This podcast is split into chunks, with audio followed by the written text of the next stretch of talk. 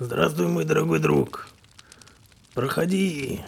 Костер уже полыхает и ждет тебя. Устраивайся поудобнее. Сегодня я хочу рассказать тебе историю, которую я назвал «Вьюга». Мне ее рассказал один мой старый-старый знакомый.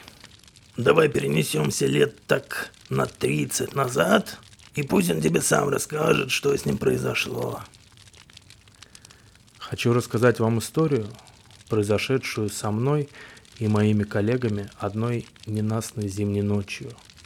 В то время я работал водителем УАЗа скорой помощи.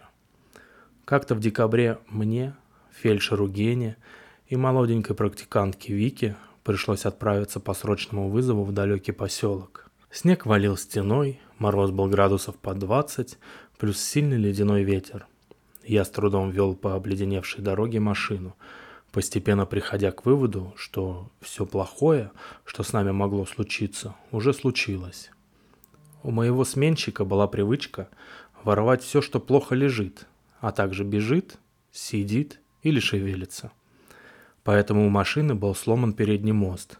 Детали перманентно разворовывались моим ушлым напарником. Не горел ближний свет фар, а вместо новой шипованной резины на задних колесах стояли два старых лысых баллона. Словом, вождение в таких условиях напоминало весьма экстремальное ралли. Спустя какое-то время фельдшер попросил меня на минутку остановиться и вывалился в метель по своим надобностям. Вскоре он валился обратно в салон, я тронулся вперед и чуть не заработал инфаркт, когда из салона ко мне высунулась склокоченная, рыжая, абсолютно незнакомая мне голова с вопросом. «А что, фельдшера мы там оставим?» Я резко ударил по тормозам и обалдело спросил у неожиданного пассажира. «А ты кто такой вообще?» Оказалось, пока Гена занимался своими делами, к нему подошел этот тип – и попросил отвезти его в поселок, куда мы и направлялись. После чего мужик залез в машину, а я, приняв его за Гену, дал по газам.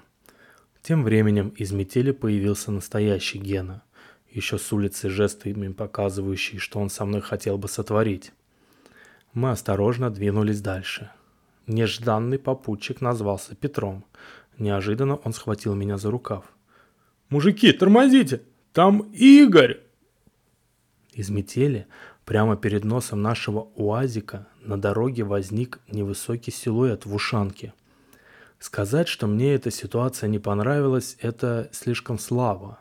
Мало того, что один посреди заснеженного поля практически из ниоткуда возник, так теперь еще и второй нарисовался. Причем издалека в такую метель его заметить было невозможно. А вот Петя точно знал, где находится его приятель еще до того, как я его высветил фарами.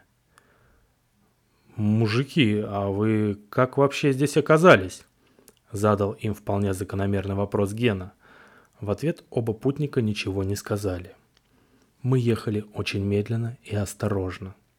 Оба мужика сидели тихо, глядя себе под ноги. Метель бушевала все сильнее.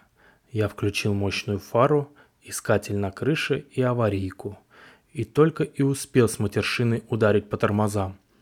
От экстренного торможения нашу машину только чудом не унесло в придорожную канаву. На дороге спиной к нам стоял человек. Я вылез из машины, искренне желая разбить физиономию стоящему посреди дороги. Но тут я разглядел его лицо. Там было сплошное месиво. Опухшие глаза — окруженный здоровыми синяками. Нос свернут на бок, половина зубов выбита, изо рта стекает струйка крови. «Вы кто?» — спросил он. «Скорая помощь. В Ильичево едем», — крикнул ему вылезший из теплого нутра буханки фельдшер. И тут незнакомец преобразился. Разбитое лицо снова стало целым. Его озарила радостная улыбка. Он что-то неразборчиво крикнул и побежал от нас прочь, в темноту и снег. Гена пожал плечами.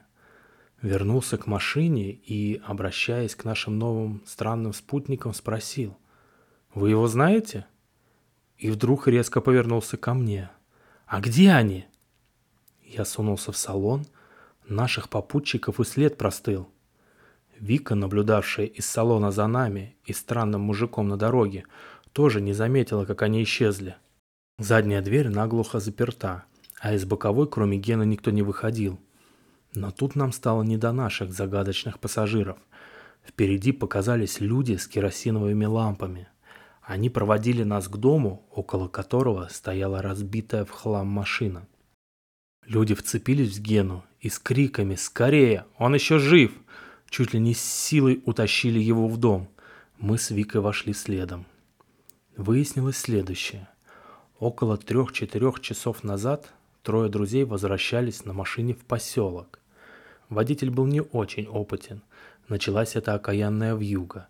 И в итоге машина на большой скорости влетела в дерево. Двое погибли на месте. А третий, пассажир, впал в кому. И тут я невольно взглянул на лицо уцелевшего пассажира. Оно было разбито в сплошное мясо, но показалось мне странно знакомым. Пока Гена с местным доктором колдовали над пострадавшим, я прошел в соседнюю комнату, откуда доносился тихий плач. Там в тусклом свете керосинок сидели три женщины, а на кроватях лежали тела погибших. Я взглянул на лица трупов. Слева, ближе к окну, лежал рыжий бородач Петя, севший в нашу машину первым. На соседней с ним кровати с пятаками на глазах лежал его приятель Игорь. Мы с Викой вышли во двор. Было около часа ночи. На весь поселок горело всего два-три фонаря. В поселке стояла гробовая тишина. Даже деревенские собаки не брехали. Как ни странно, но страха мы не ощущали. За спиной тихо скрипнула дверь. Я обернулся и увидел три неясных силуэта, исчезнувших в ночной тишине. Через минуту в доме с новой силой послышались женские рыдания. Гена с уставшим и осунувшимся лицом вышел к нам и закурил. «Умер», — ответил он на наш немой вопрос. «Травмы, почти несовместимые с жизнью. В больнице, в городе, может быть, и спасли бы, а здесь...» Назад мы ехали молча. Когда мы вернулись на родную станцию, никто ни о чем спрашивать особо не стал. А сами мы, разумеется, тоже не распространялись. Кто в такое поверит? Только вот после той ночной смены в нашей машине появилась иконка. А своему напарнику, который пытался ее стащить, я сломал два пальца. Конец. Не забудьте подписаться и до новых и удивительных встреч. Пока-пока.